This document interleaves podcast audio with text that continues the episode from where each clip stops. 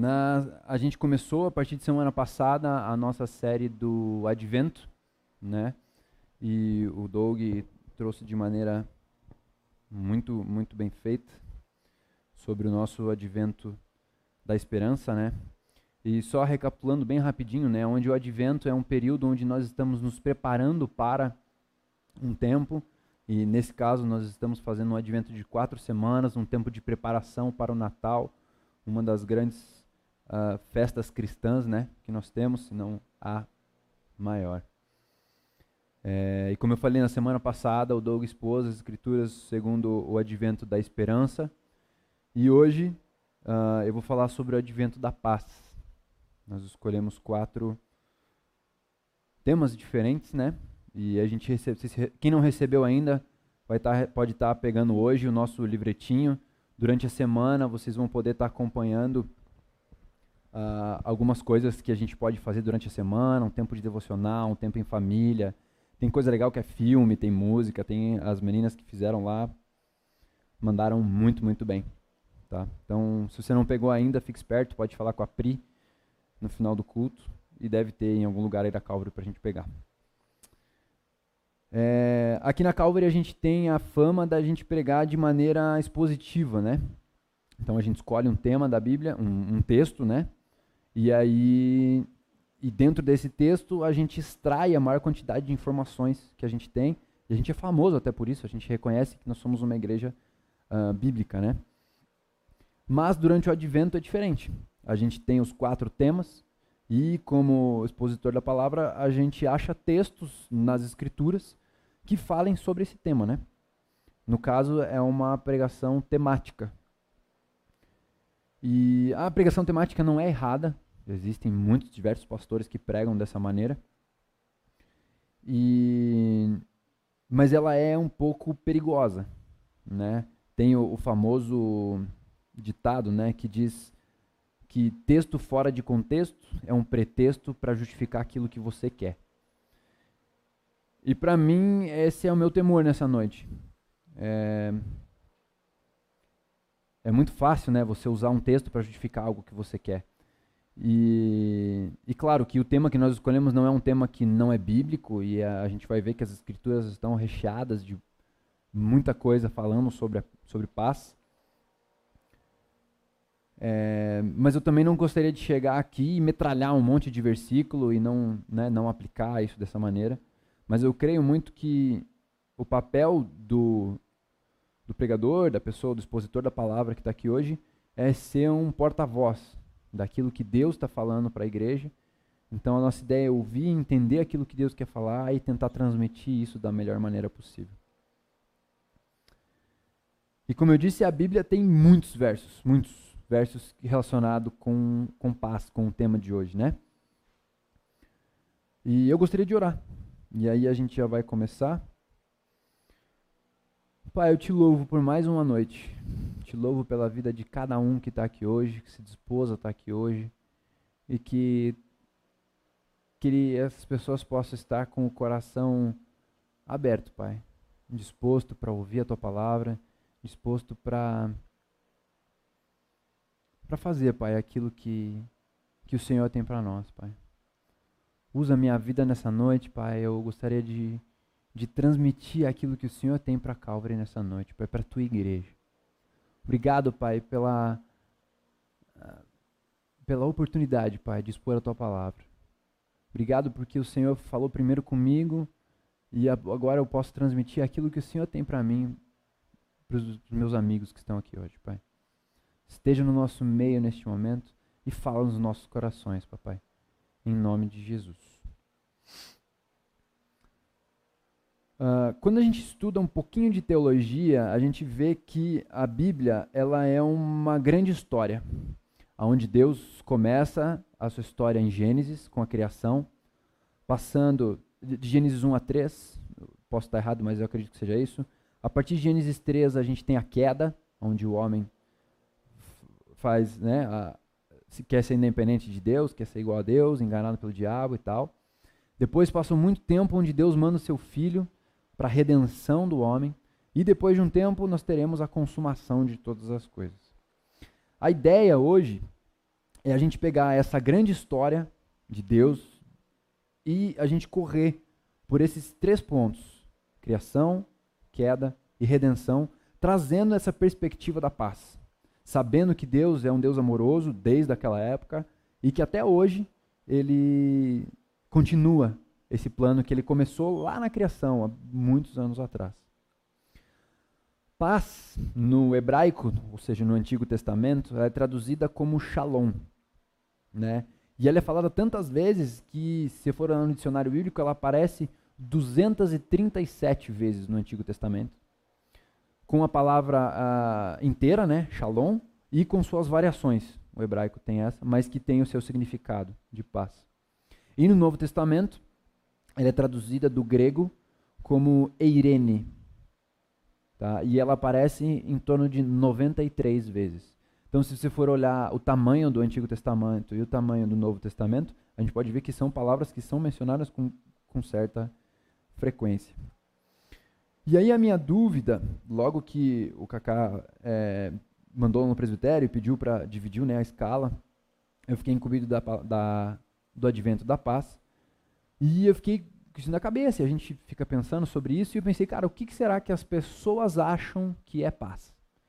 E aí eu, como bom pesquisador, como bom é, acadêmico que sou, fui fazer uma pesquisa numa plataforma que é extremamente correta e eficaz. Fiz uma caixinha no Instagram. E o pessoal respondeu. Eu fiquei impressionado com a quantidade de pessoas que responderam lá aos meus stories no Instagram, foi muito legal. E aí eu quero ler para vocês algumas delas. Eu fiz uma divisão. Alguns deles que responderam eram cristãos, são pessoas que acompanham, a gente sabe que ah, frequentam igreja e tal, e outras não. Então eu fiz uma divisória e eu queria ler o que, que essas pessoas responderam. A pergunta foi: para você, o que é paz? Então, paz é consciência de tranquilidade. Paz é plenitude, serenidade, estar onde devo estar e fazer o que devo estar por amor. Paz é um estado de espírito. Paz é tranquilidade. Paz é cabeça e coração em sintonia. Paz é lembrar que sou filho de Deus. É impressionante como, mesmo as pessoas não sendo cristãs ou não frequentando igreja, elas relacionam paz com Deus, né? Ou com amor, ou com algum outro tipo de coisa, né? E eu não acho que uh, esses conceitos que as pessoas falaram estão errados. Tá? A gente vai ler o que, que a Bíblia fala sobre paz, mas talvez esteja um pouco incompleto. Tá? Talvez as pessoas precisam de uma revelação do que, que é. é. É como uma paz que é relacionada com uma fé passageira, algo né, meio. Falta, parece que falta um, uma coisa, né? Mas o que, que a Bíblia fala sobre paz? Shalom, no Antigo Testamento, no hebraico, ela é uma palavra muito simples, tem seis letras, né? Mas a cultura, o hebraico tem muito disso, que são palavras que são muito simples, mas que quando você vê na, na, sua profundidade, você vai ver o seu significado, o conceito dela abrange muitas outras coisas. Tem a palavra recede, por exemplo, que na sua tradução literal é amor de aliança. Mas quando você estuda, você pode escrever um livro somente sobre uma palavra do grego. A palavra kosher, por exemplo, que significa apto para, né, ou capaz de, também são palavras pequenas e curtas, mas quando Deus usa ela no Antigo Testamento, o sentido dela, o conceito dela é muito maior e muito mais profundo, né? E no Antigo Testamento, a gente tem dois conceitos. O primeiro que é muito mais simples e que é usado biblicamente, que significa ausência de guerra ou uh, tratados de paz, né? Momentos, ausência de conflito, tá? Que é muito semelhante com a pesquisa que o pessoal falou, que é tranquilidade, que é paz, né? Quando a gente vai para esse hebraico um pouco mais complexo, o shalom também significa completo ou inteiro. Ele pode se referir a uma pedra perfeita, sem nenhum tipo de rachadura, mas que também não foi trabalhada para tal. Então, se você trabalha a pedra, ela já não perde o seu shalom. Ela é uma pedra original, originalmente perfeita, sem nenhum tipo de rachadura. Uh, Josué, capítulo 8, versículo 31, é, ele faz uma referência dessa pedra perfeita. E, e ele diz assim: Conforme Moisés, servo do Senhor, tinha ordenado aos israelitas, ele o construiu de acordo com o que estava escrito no livro da lei de Moisés. Um altar de pedras não lavradas, nas quais nunca se usou ferramenta de, ferro. Sobre ele ofereceram ao Senhor holocaustos e sacrifícios de comunhão ou sacrifícios de paz. Também era relacionado a esse altar perfeito que Deus tinha instituído para que os sacrifícios de paz fossem sacrificados ali dentro. Mas vai além ainda. Shalom pode se referir a, a, uma muralha de pedras perfeitas, uma muralha em perfeito estado, né, que não tem nenhuma rachadura, que não sofreu nenhum tipo de ataque de seus inimigos ou rampas de ataque de seus inimigos, mas ela está em perfeito estado. Nesse sentido, é algo com muitas partes, que está em perfeito estado ou está em estado de plenitude. Né? Uh, Jó 5,24, no momento em que Jó olha para suas ovelhas e todas elas estão lá contadas, em perfeito estado, e nenhuma delas tem doenças ou membros perdidos ou qualquer coisa que possa atacar suas ovelhas, ele declara: e saberás que a tua tenda estará em paz. E visitarás a tua habitação, e nada te faltará. Quando você olha e vê que está tudo perfeito, é essa paz. Jó, quando olhou para tudo aquilo que era as coisas que ele fazia naquela época, ele estava em paz. Ele viu que nada vai faltar. É esse conceito de paz que a Bíblia traz para a gente. É quando as coisas estão acontecendo de maneira boa, elas estão uh, progredindo ou elas estão concluídas. Salomão, a gente não precisa ler, mas em 1 Reis 9:25, ele oferece sacrifícios de paz no momento em que ele finaliza a construção do templo, que foi, é, man, foi Deus falou para o pai dele, né, para Davi, e ele faz a realização do templo. E no momento que ele finaliza, ele oferece sacrifícios de paz, né? A palavra usada na, nessa variação do grego é, já me perdoe a pronúncia, não sei se vou falar corretamente, mas uzelamin, que é uma variação da palavra shalom.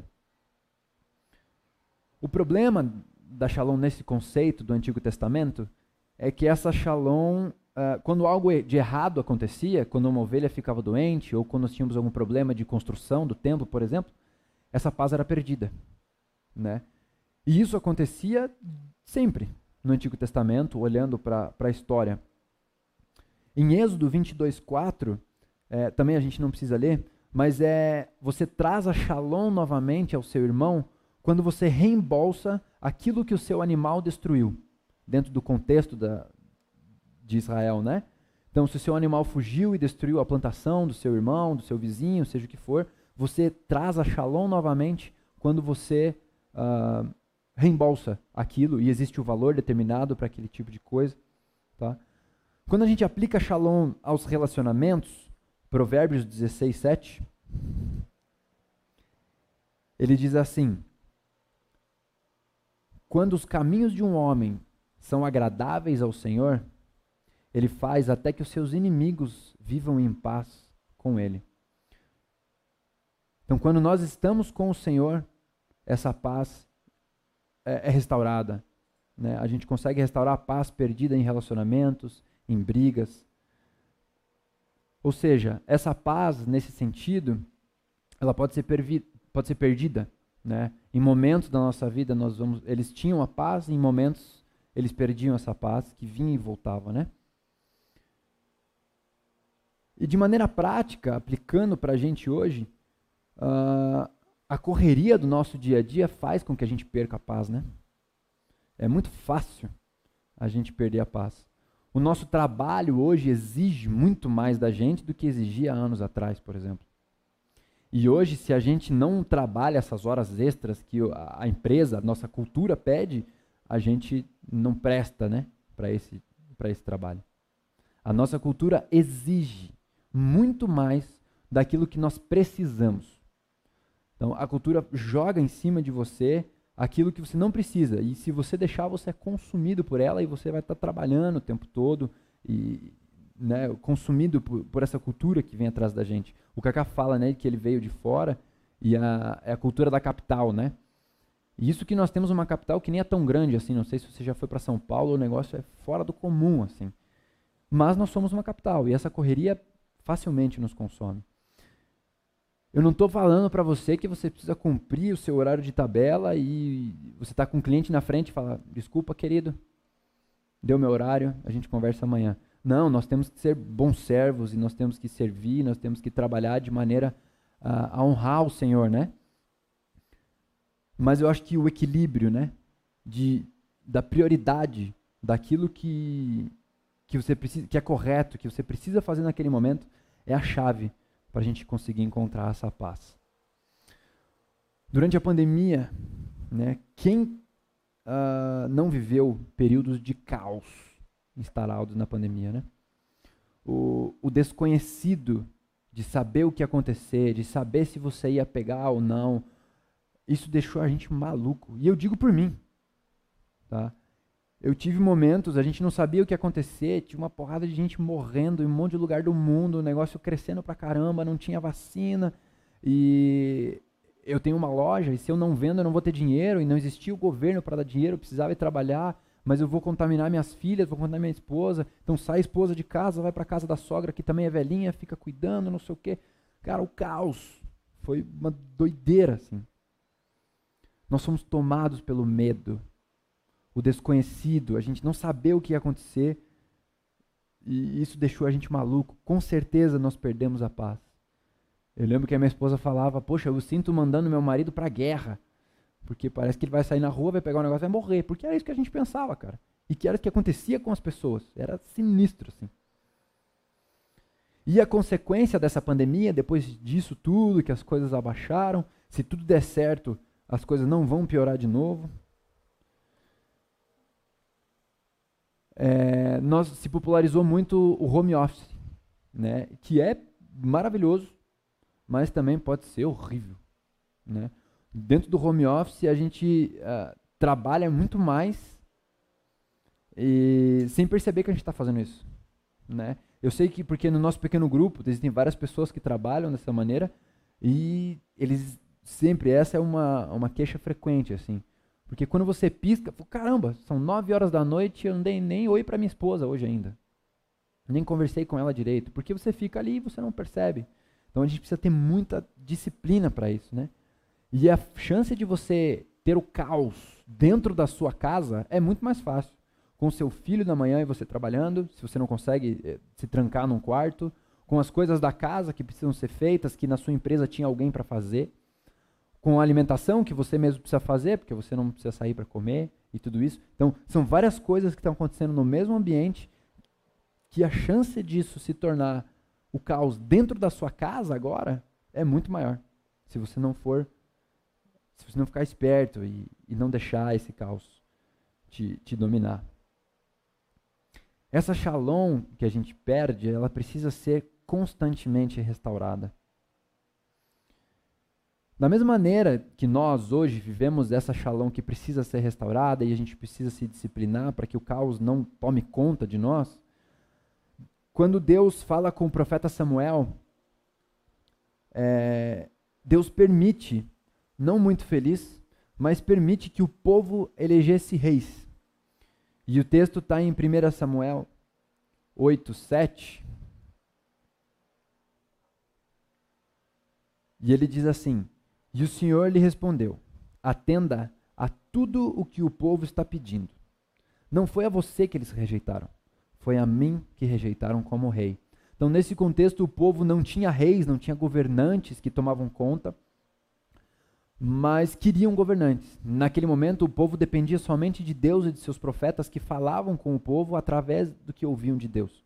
E o povo não quis mais saber disso, queria um, go um, um, um governo, um rei, uma autoridade física, um homem ali que governasse. E o plano de Deus, uh, mesmo quando não muito feliz, mandou que Samuel permitisse que eles elegessem um rei, era que esses reis governassem com essa shalom, com essa paz.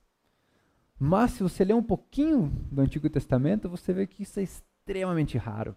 É muito difícil você achar. Dá para contar nos dedos os reis que governaram com sabedoria e que estavam debaixo, né? nos livros de 1 e 2 Reis, 1 e 2 Crônicas, talvez a frase que mais aparece nos capítulos desses livros é: Ah, mas Fulaninho não seguiu os ensinamentos do Senhor e levou o povo à desgraça. Ou ele seguiu os, os ensinamentos do seu pai e manteve o povo em desgraça. Ele não conseguiu mudar, porque esse era o ciclo. E o papel do povo naquela época era seguir os mandamentos de, que Deus tinha instituído. Deus já sabia que o, o líder deles ia ser, ia ser ruim, porque era homem. Mas o plano era que o povo continuasse a seguir os, as leis que Deus tinha instituído para Moisés. Mas isso só acontecia dentro de uma desgraça. Então, depois que Israel era tomada por alguma outra uh, outro povo e estavam em cativeiro. E aí Deus falava com algum profeta e o povo, putz, nós estamos lascados. Vamos falar com Deus. E aí eles pediam perdão e Deus ia lá e restaurava e voltava eles para lá. Ou eles estavam num cerco e não tinha mais comida, e vinha o profeta e falava que a mulher ia ter que uh, se alimentar do próprio filho, e o negócio estava feio. Eles falaram: Caraca, o negócio está feio, vamos falar com Deus de novo. Eles precisavam chegar no fundo do poço. Para daí falou: Puxa, nós temos um Deus, né? Vamos falar com esse Deus que ele pode intervir por nós. E aí Deus ia lá com toda a sua misericórdia, com todo o seu amor e restaurava. É dentro de todo esse contexto, de toda essa bagunça de altos e baixos, de um povo que precisava chegar no buraco para lembrar do Senhor, que Deus manda o profeta Isaías. Isaías 9, versículos 6 e 7 tem uma profecia famosíssima que diz assim: Israel estava uh, ah, tomada pela Babilônia, se eu não tenho certeza, mas acredito que sim. E Deus fala com o profeta Isaías e o profeta Isaías declara: Porque um menino nos nasceu, um filho nos foi dado. O governo está sobre os seus ombros. Ele será chamado Maravilhoso Conselheiro, Deus Poderoso Pai eterno e príncipe da paz. Um príncipe, um rei que governaria finalmente com essa paz, com aquilo que Deus tinha instaurado desde o início, um cara que ia vir para restaurar tudo isso. E claro que existem relatos históricos que dizem que teve uma mulher, que teve um filho, que tirou Israel daquela época, uh, do cerco da Babilônia, existe um contexto todo histórico dentro de tudo isso, mas nós temos certeza de que essa profecia falava que em 700 anos depois, Deus mandou o nosso Salvador Jesus Cristo. E essa profecia é cumprida através no livro de Lucas, capítulo 2, verso 9 ao 14. E Lucas está colocando o um relato do momento onde o que aconteceu, a aparição para uns pastores que estavam cuidando de suas ovelhas. E ele diz assim: Aconteceu que um anjo do Senhor apareceu-lhes, e a glória do Senhor resplandeceu, e ao redor deles, e ficaram aterrorizados. Mas o anjo lhes disse: Não tenham medo, estou trazendo boas novas, de grande alegria para vocês, que são para todo o povo. Hoje, na cidade de Davi, nasceu o Salvador, que é Cristo o Senhor. Isto servirá de sinal para vocês. Encontrarão um bebê envolto em panos, deitado numa manjedoura. De repente, uma grande multidão do exército celestial apareceu com um anjo, louvando e dizendo: Glória a Deus nas alturas e paz na terra aos homens, ao que ele concede o seu favor. Que maravilhoso! Como uh, um pastor de ovelhas, um cara tão simples, de ter presenciado um momento tão maravilhoso, tão grandioso, e poder caminhar depois de um tempo, seguir a estrela, a gente conhece a história, até chegar naquela manjedoura e poder adorar o seu Salvador. Jesus veio trazer essa paz, que agora em grego ela é traduzida como eirene.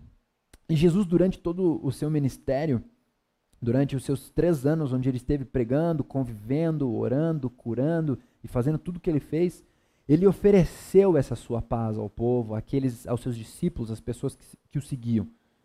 E ele diz assim, em João, uh, capítulo 14, versículo 27. Deixo a paz a vocês. A minha paz eu dou a vocês. Não a dou como o mundo dá. Não perturbem o seu coração, nem tenham medo.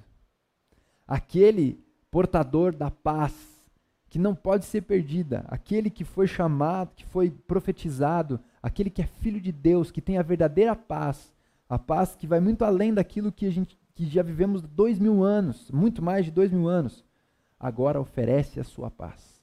Ele dá a sua paz e pede que não tenhamos medo. Jesus é o, é o cumprimento da profecia.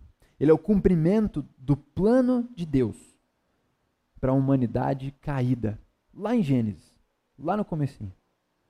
Desde que o povo, Adão e Eva, cometeram o pecado, Deus falou, já tinha esse plano, que demorou um pouquinho para acontecer, porque o homem é cabeça dura, mas chegou. E Jesus veio e cumpriu esse plano de maneira perfeita. O príncipe da paz tem um governo de paz. Ele reina com paz. E hoje, estando em Cristo, debaixo desse reinado de paz, essa paz que antes poderia ser perdida, já não pode mais. Porque já foi consumada, já foi feito. E o governo dele está aqui hoje. Paulo, na sua carta à igreja que se reunia em Roma, diz em Romanos capítulo 5, verso 1: Tendo sido, pois, justificados pela fé, temos paz, temos eirene com Deus, por nosso Senhor Jesus Cristo. Mas Jesus ainda vai além. Jesus fez as pazes com a humanidade através de sua morte e ressurreição. Ele restaurou o relacionamento do homem com Deus de uma vez por todas. Ele reconstruiu aquele muro, aquela shalom, que antes era um muro perfeito e o homem quebrou, o Senhor construiu perfeitamente. Ele construiu uma ponte. A palavra diz que no momento de sua crucifica crucificação, no momento de sua morte, o véu do templo se rasgou de cima a baixo, representando que agora o homem tem livre acesso a Deus. Jesus é essa ponte que nos comunica com o Senhor, que precisou da sua morte porque eu e você, nós falhamos, nós erramos, nós somos consequência daquilo que a raça humana, pecadora, errada. E nós não conseguimos manter esse relacionamento com Deus. Hoje, Jesus se entregou na cruz, se sacrificou por mim e por você, para que esse relacionamento, para que essa ponte, esse muro esteja em perfeito estado e essa comunicação seja direta. Paulo, na sua carta aos Efésios, no capítulo 2, verso 14, ele é muito claro quanto a isso, do, da, da obra de Jesus. E ele diz assim: Pois ele é a nossa paz, Jesus é a nossa paz, o qual de ambos fez um e destruiu a barreira, o muro de inimizade, anulado em seu corpo a lei dos mandamentos expressa em ordenanças. O objetivo dele era criar em si mesmo, dos dois, um novo homem, trazendo paz. E reconciliar com Deus os dois em um corpo, por meio de sua cruz, pela qual ele destruiu a inimizade. Ele veio e anunciou a paz a vocês que estavam longe, para os que estavam perto, pois por meio dele tanto nós como vocês temos acesso ao Pai por um só Espírito. Aqui ele diz para aqueles que não eram judeus, mas eram gregos e que não conheciam a sua palavra. Então, por isso, ele morreu tanto para judeus quanto gregos, tanto por aqueles que conheciam o Senhor e não conheciam o Senhor. A morte, a, a reconstrução disso tudo é para esses também. E olhando esse sentido, nesse con conceito de paz que Jesus veio trazer, eu volto à minha pesquisa lá do Instagram. De algumas pessoas que, uh, tendo um pouco de conhecimento, tendo uma, uma vivência talvez de, de igreja, me responderam. Paz para mim é confiança total em Jesus, porque Ele é a nossa paz. Paz é confiança em Cristo. Paz é Jesus na minha vida. Saber que o Espírito Santo me ama e me escolheu para ser sua amiga para sempre. E amiga porque foi uma mulher, tá? Não foi eu que escrevi. Ele me livra da solidão e da pressão de eu ter que me virar sozinha em tudo. paz entre as pessoas é quando o amor verdadeiro reina. Jesus, sendo a nossa paz, ele responde, ele cumpre todos os conceitos de paz. Desde a queda, onde Deus foi tentando construir essa paz através do homem, depois através de líderes, depois dos profetas, Jesus veio e responde tudo isso. Com o seu governo, ele oferece tudo isso. E para nós hoje, como cristãos, como seguidores de Cristo, tendo a paz que Jesus nos deu, Jesus nos ofereceu, o que é que nós devemos fazer? Hoje, o que tem feito você perder a sua paz? Quais são as coisas durante a sua semana? Quais são os acontecimentos que fazem com que você perca a sua paz? E te digo que quando você perde a sua paz, não é porque você não conhece essa paz de Jesus. Você tem essa paz. Mas você ainda está pensando e lutando naquela paz da Shalom. Na prática, quando a gente vive a, a Irene de Jesus, essa paz não pode ser perdida. Mas nós ainda não tivemos a consumação do Senhor Jesus. Ainda estamos aguardando a sua volta e viveremos em, em plenitude com Ele. Então, enquanto a gente está aqui, a gente tem essa paz que é perfeita como modelo, como exemplo, mas infelizmente a gente ainda não consegue viver. E, e é muito louco, quando eu oro e digo que Deus fala primeiro comigo, para depois passar para vocês. Essa foi uma semana, meus amigos. Tudo que tinha para dar de ruim na semana deu. Foi maquinária no trabalho que estragou, foi briga em casa. E assim, e eu tive uma semana é, extremamente uh, rígida para conseguir preparar isso daqui. E eu confesso que no domingo passado, quando eu vim aqui, eu já não estava em paz. Porque eu já estava pensando na quantidade de coisas que eu ia ter para fazer nessa semana. E foi muito pior do que eu achei que ia ser. Mas na segunda-feira eu falei, cara, eu vou estar na semana que vem ministrando sobre paz. Então, cara, o mínimo que eu preciso ter hoje é paz. Então, vamos lá. Pé no chão, respira, vamos embora. E a semana foi pauleiraça, assim. A gente tá falando é, maquinário estragado, acidente, minha mão tá machucada, é, em casa, as meninas, coisas para fazer. E aí o auge. E, e, durante a semana eu passei bem, eu lidei bem com esse tipo de coisa. Eu consegui parar, eu consegui fazer um tempo de jejum legal. E, e foi muito maneiro, assim. Eu falei, pô, Deus, tô, tô massa. Até ontem. Ontem de manhã a gente foi sair de casa atrapalhado, final do ano é uma correria lá no restaurante, então a Pri tem me ajudado muito. E a gente foi sair de casa arrumando e manda as meninas para casa da avó, não sei o que, arruma as coisas, mala, não sei o que. Beleza. Chegamos no carro, sentei, faltando 10 minutos para eu abrir a loja, encomenda, a cabeça já estava milhão, bati a chave, o carro não ligava. Falei, cara, não pode. Não, vamos lá. E bati algumas vezes, o carro acendia, a luz não ligava. Falei, Jesus amado vai atrasar, encomenda da mulher, já comecei, aquele negócio já foi me consumindo. E aí, conversando com a minha esposa, ela falou: Putz, amor, eu ia colocar gasolina ontem, mas o banco não aceitava Pix. E eu estava sem o cartão, porque eu te dei o cartão para você ir não sei aonde. E o cartão estava comigo mesmo, eu tinha pego o cartão dela. Então, eu deixei ela sem cartão. E aí eu falei, mano, agora lascou. E agora o que vai fazer? Falei, ela falou, ah, vamos de Uber então. Eu falei, putz, mas vai ser três Uber, porque eu tenho que ir, tenho que voltar depois, não sei o quê. Daí, não, pega a bicicleta e vai comprar gasolina. Falei, vou.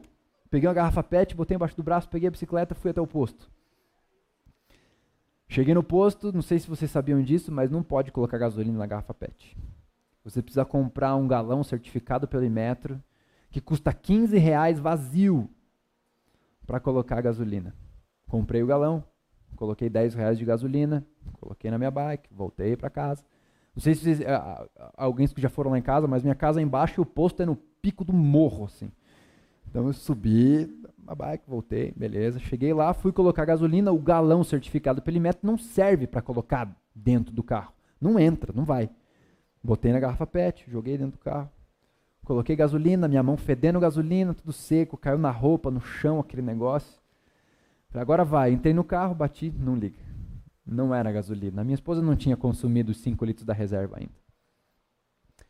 Enfim, deixamos o carro lá, fomos embora trabalhar. Mas nesse momento que eu saí para pedalar, eu falei, Deus. e claro, dentro daquele ambiente eu não fiquei tão manso, tão humilde de coração.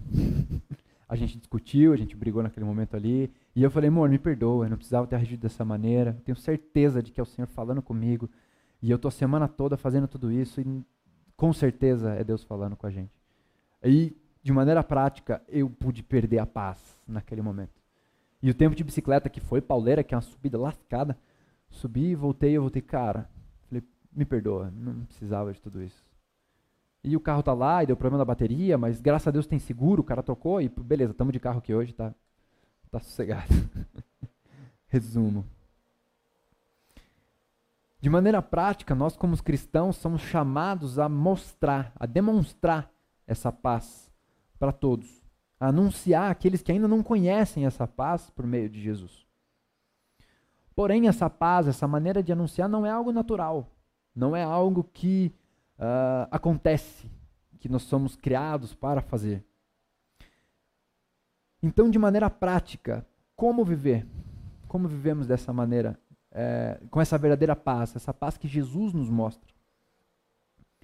Em primeiro lugar, não, não tem como você experimentar dessa paz se você não consagra, não entrega a sua vida a Jesus Cristo. E isso de uma maneira diária. Todas as manhãs ou dias, seja o horário que for, se você não consagrar a sua vida, tudo que você tem, uh, como servo, como uh, uh, escravo, como Paulo diz, né? Do Senhor Jesus Cristo, não vai ter como. Você não vai poder experimentar dessa paz. Mas, de maneira bem prática, nós temos algumas ferramentas que nos ajudam. E eu gostaria de indicar, eu até trouxe o livro, mas eu nem sei onde ele está agora. É, que é o livro que se chama A Celebração da Disciplina, O Caminho do Crescimento Espiritual, de Richard Foster. Acho que o Kaká já deve ter falado desse livro aqui. É, mas é um livro que mudou certas maneiras, certos hábitos cristãos que eu tinha. Antes, mudou completamente o entendimento daquilo que eu faço. Eu, eu confesso que eu estava com um pouco de medo de, de, começar a ler o livro, por ser um livro mais denso, mais pesado, porque é um livro que tem mais de 50 anos. Então, às vezes, a, a, forma com que ele foi escrito é mais difícil, a diagramação e tal. Mas a, a editora fez um trabalho incrível. Tá? Aí tem algumas cartas do autor, dos primeiros 10, dos primeiros 20, acho que 30 anos, sei lá, talvez, bem no comecinho do livro. E é muito fácil de ler, cara. É muito legal. O autor escreve de uma maneira extremamente prática, com conselhos práticos. Então, sei lá, no jejum, falou, poxa, cara, se você chega nesse ponto, fique esperto, tá na hora de parar que você vai começar a consumir músculo e não sei o que lá, e ele dá dados, e é muito, muito legal. Hoje, é, depois do livro, eu entendi por que, que a gente faz, é, certos hábitos cristãos são feitos dessa maneira. Seja devocional, seja jejum, a meditação, a oração. Ele faz uma divisão de uh, práticas, disciplinas é, internas e disciplinas externas e tal. Dentro do livro tem essa, essa divisão. Mas com toda certeza é um livro que mudou a maneira de, de eu ter esse tipo de hábito. E hoje, nessa noite, eu queria falar de maneira bem breve, não quero fazer spoiler do livro nem nada, mas incentivá-los e encorajá-los a ler o livro, que é maravilhoso, gente, é muito, muito bom mesmo. E eu queria falar de três disciplinas interiores, que é a meditação, o jejum e o estudo. Hoje, a, a meditação, é, eu não vou entrar no conceito nem nada, mas um breve momento de meditação matinal pode mudar completamente a maneira com que você vai uh, enxergar os acontecimentos durante o seu dia. E quando a gente é, é, novo convertido e tem aquelas coisas, você acha que Deus só permite determinadas coisas quando você não está nele, né? E eu não creio isso. Eu creio que as coisas vão acontecer, vão acontecer. E Deus já sabe que vão acontecer, mas vão acontecer. Mas quando você está preparado, você enxerga aquilo de, um, de uma outra perspectiva, de um outro modo. E a meditação te ajuda muito nisso. Você parar pela manhã, contemplar, seja o que for, uma árvore, seja uma, um canto dos pássaros, seja o nascer do sol, seja uma nuvem, enfim, você ter esse tempo de meditação, esse tempo de consagração da sua vida ao Senhor, é incrível. É, e geralmente, às vezes, nem você percebe. Porque isso acaba, essa meditação faz com que você enxergue esse tipo de coisa de outra maneira e você lida de uma maneira e não percebe. Mas as pessoas que estão ao seu redor, eles vão perceber. Principalmente aquelas pessoas que estão ao seu lado com mais frequência, seja sua esposa, seja seu irmão, seu marido, seus filhos. Então, que são as pessoas que vão ter mais acontecimentos próximos de você. Então eles começam a ver, tipo, opa, ele, ele fazia isso, já não faz. E essa meditação vai fazer você enxergar isso de outra maneira. O jejum, é, se você já teve a prática do jejum em algum período da sua vida, é impressionante. É, eu digo que é sobrenatural a paz interior que você sente a partir do momento que você entrega esse jejum. Que você faz aquela oração. Seja o jejum do que for, da maneira que for. O, o livro fala de, de, tipos de jejuns diferentes, jejum 100%, jejum de determinadas coisas, enfim. É, mas quando você entrega, seja um jejum de comida, e você passou X horas de comer, e você montou aquela refeição, a hora que você para e come, cara, é o, a fruta mais deliciosa que você já comeu na sua vida. É maravilhoso você ter essa sensação. Assim. E digo que é sobrenatural, é Deus falando com você através daquilo.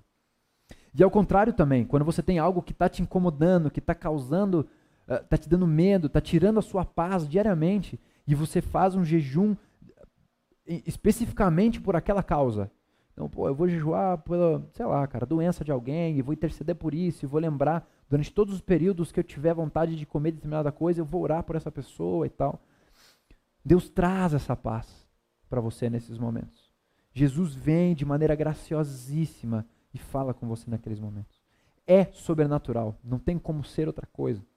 E isso acontece porque a gente consegue tirar de nós tudo aquilo que nós falamos, tudo aquilo que é nossa vontade, tudo e, e, constantemente, quando você sente aquela fominha, aquela dorzinha, aquela vontade, você Deus tira isso de você e ele vem e te dá paz. É maravilhoso. Uma, e uma dica que eu dou e que é muito comum é a gente não fazer jejum uh, somente de comida, se abster de alimentos. Nos momentos que eu procuro fazer uh, jejum, eu gosto de fazer ele também de informações. Então, ah, é um, um dia, seja oito horas, eu não uso rede social, por exemplo. Porque é, é o espírito do nosso tempo hoje. Então é muito fácil você ficar com fome e ficar é, jogando essa sua vontade, essa ansiedade em outras coisas. E hoje as nossas redes sociais são criadas e programadas para que você faça isso, para que você tenha mais vontade e aquele negócio vai jogar mais coisas que você quer. Então, quando você tira o seu corpo, a sua mente também precisa desse jejum, de você conseguir abrir uh, espaço para que o Senhor fale para você. E a terceira disciplina espiritual, que é o estudo, é, como eu já falei antes, durante a pandemia, esse desconhecido, o fato da gente não saber das coisas, isso tira a nossa paz. Né? Nós nos sentimos incomodados quando algo novo surge, quando algo vem e a gente não tem muita certeza daquilo que está acontecendo. O entendimento, quando a gente estuda, quando a gente aprende esse tipo de coisa, é, ele nos ajuda a ter paz naquela situação.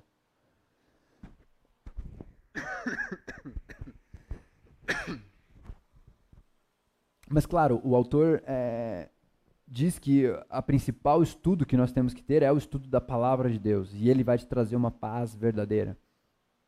Mas, nesse sentido, é, todos, e, e digo por todos, não só esses três que eu comentei, mas todas as disciplinas vão te trazer benefícios e não necessariamente espirituais. Então, existem estudos que comprovam que o jejum, não vou saber dizer os dados, mas por um determinado tempo, ele vai te trazer benefícios fisiológicos e vai ajudar o seu corpo a eliminar toxinas e vai fazer você pensar de maneira melhor. E é impressionante, gente. Eu rendo no meu trabalho muito mais quando eu estou em jejum. Porque eu consigo pensar melhor, eu consigo pensar de maneira mais clara. E não porque Jesus está falando comigo, porque eu estou espiritual e tal. Não, cara, é o meu corpo funcionando de uma maneira melhor e tirando todas as toxinas, o negócio que está acontecendo no meu corpo. Porém, esse não pode ser o nosso intuito na hora das disciplinas espirituais ele é muito claro de que a sua motivação, o seu foco, a sua intenção na hora de aplicar qualquer uma de todas as disciplinas da qual ele fala, tem que ser Jesus Cristo. Então eu estarei jejuando, eu estarei negando a, a minha fome para que Jesus venha até mim. Eu estarei estudando para que o Senhor traga conhecimento, para que eu possa saber mais da tua palavra. Eu estarei meditando para que o Senhor venha e fale comigo nessa manhã e me ajude a lidar melhor com essas situações. O nosso foco tem que ser esse, senão a coisa não vai para frente. De maneira conclusiva, indo agora para a parte final, paz vai muito além da ausência de conflito. Vai muito além de um tratado de paz entre duas nações que estão brigando por um território, ou seja o que for. Paz dá trabalho pra caramba. A verdadeira paz é a gente pegar o que está quebrado, o que foi destruído e restaurar. Seja na nossa vida, no nosso relacionamento com Deus, seja no nosso relacionamento com os nossos irmãos, aqueles que cuidam, uh, que servem na comunidade do Senhor, ou seja com aqueles que ainda nem conhecem o Senhor, mas que a gente possa restaurar tudo isso. Isso é trazer a paz. Como cristãos, nós somos chamados a restaurar a paz em todos os relacionamentos, daqueles que estão perto e daqueles que estão longe, como Paulo diz. Para isso, nós precisamos de humildade. O orgulho dificilmente vai deixar com que você peça perdão para alguém, por exemplo. Se você não é uma pessoa humilde, não vai ter como essa paz chegar até ti. Nós precisamos também de paciência. Não é o tipo de coisa que vai acontecer da noite para o dia ou de um dia para o outro. Isso é um processo, as disciplinas falam sobre isso, sobre um processo, sobre hábitos que a gente vai adquirindo. E nós precisamos também de uma dose de graça disciplinada. Richard Foster fala no livro, e ele diz assim: a graça Precisamos de graça porque ela é gratuita. E vem de Deus e Deus nos dá de maneira gratuita. Mas ela é disciplinada. Porque existem coisas que nós precisamos fazer. Existem coisas que nós precisamos ter atitude. Então, talvez acordar 10, 15 minutos antes. Talvez ter a iniciativa de chegar no seu irmão e com humildade e pedir perdão. Mesmo que às vezes você nem esteja tão errado assim. Nós faremos isso participando da paz de Jesus que reconciliou todas as coisas, nos céus e na terra, trazendo paz por meio do seu sangue pela cruz. E eu gostaria de finalizar, e se o pessoal do louvor quiser já vindo aí, a gente vai ter um tempo de, de resposta, com o texto de Colossenses, que conclui, acho que tudo isso que a gente falou, Paulo foi muito feliz e existe uma música do projeto Sola, que fala muito bem sobre esse texto, sobre todo o capítulo. E se você quiser, procura, é maravilhoso. E eu queria terminar com esse texto. Colossenses, capítulo 1, versículo 19 e 20. Resumindo tudo que eu falei aqui, ele resume nesses versículos. Pois foi do agrado de Deus que nele habitasse toda a plenitude, e por meio dele reconciliasse consigo todas as coisas, tanto os que estão na terra quanto os que estão no céu, estabelecendo a paz, estabelecendo a Irene pelo seu sangue derramado na cruz.